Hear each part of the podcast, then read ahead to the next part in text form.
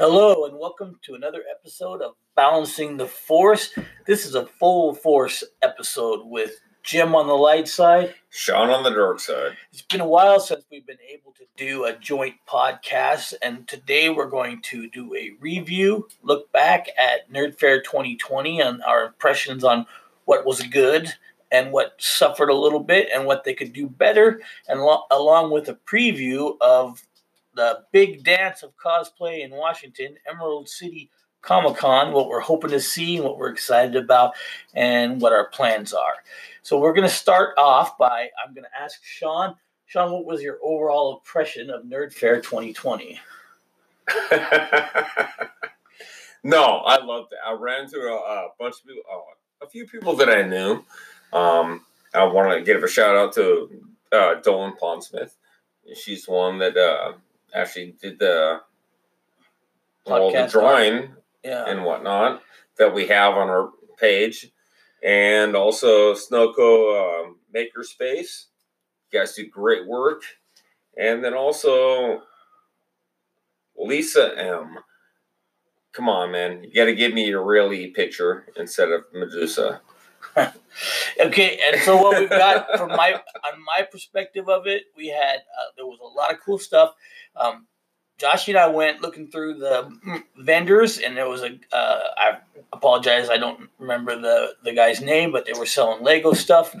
Um, Josh, you went through and picked a couple things, you know. Oh, that was the Lego guy. yeah souvenirs from the show and we went back and looked on amazon and the price of that he sold this the uh, it was the luke skywalker uh, last jedi kit or whatever he sold it it was like two bucks less than it was on amazon so things weren't didn't seem overpriced to me um, there was a lot of good booths it was a lot roomier because they're doing it on two floors but at, it did suffer on cosplay, and it, it- they didn't get the 501st or the Saber Girl Guild, as Sean was saying, and it it really almost cut the cosplay like more than half. Like the Yeah, cosplay the, was the like cosplay was really down this year, especially Yeah. you know, especially for adults.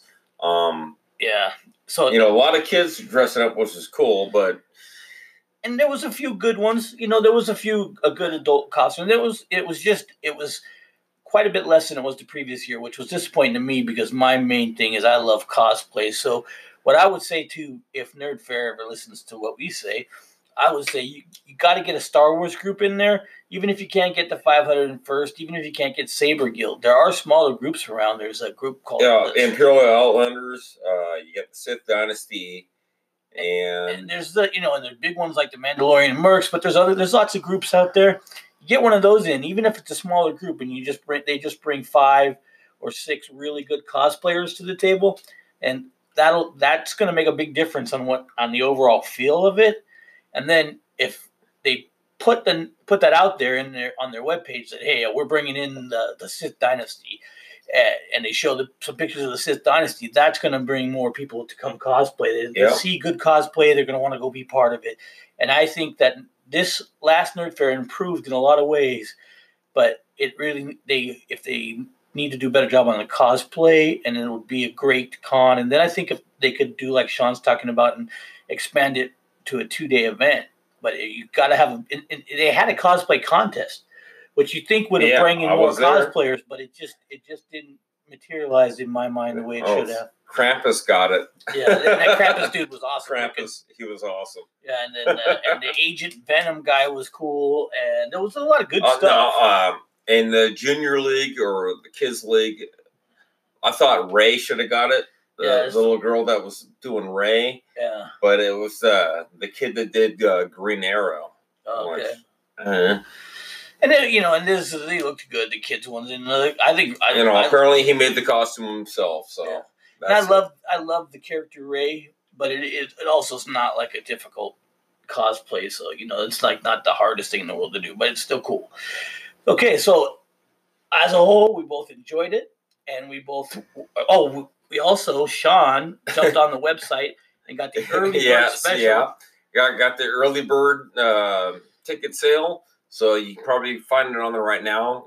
Ten bucks for adults instead of twenty five when you get down uh, And how can you to beat a full day cosplay and and event like that Yeah. for ten bucks? You got to if you can still get there and get it, I'd get it as quick as possible. Yeah. Totally recommend it. And I bet next year the nerd fair guys are gonna they're gonna improve that cosplay situation because I think they didn't realize I thought I think they thought it would be better than it was, so they'll do something to improve it. So overall we liked it and we hope that more cosplayers will come out and be part of it. Oh, and they will Yeah. because I mean it, it's a growing event. I mean cosplay in the states, you know, is coming bigger and bigger. What's it um, with uh, ECC coming up or E Triple C coming up, Emerald City?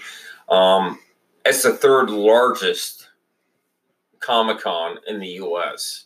And we are So, excited to be there. So yep. that brings us to the next topic. We'll be there all four days. All four days, and Sean is gonna bring almost all his gear, if not all his gear. Oh man, I got so much crap. I don't even know how I'm gonna pack it. Yeah, We'll be looking at Um, We might see the Dark Elf if that if that's costumes cosplay still works for him, but we're gonna definitely see the the Lord Vex. We're gonna definitely see the Sith musician. We're gonna uh, musician uh, the sorcerer. sorcerer.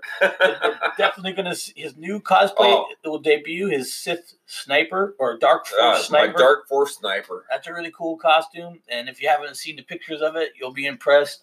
Um, and he has a few other things that are just kind of in between all those things that Yeah. fun. Uh, I, I mix and match a lot of my costumes to get them all together. I don't make any of them on, on my own, uh, but I do piece them out and uh, I make them work. yeah, he'll get a, So. the, the base the base armor, and then he'll make pieces to go with it to make it look better. So that's why he doesn't really do the cosplay competition. But well, oh, I can't sew for shit. So.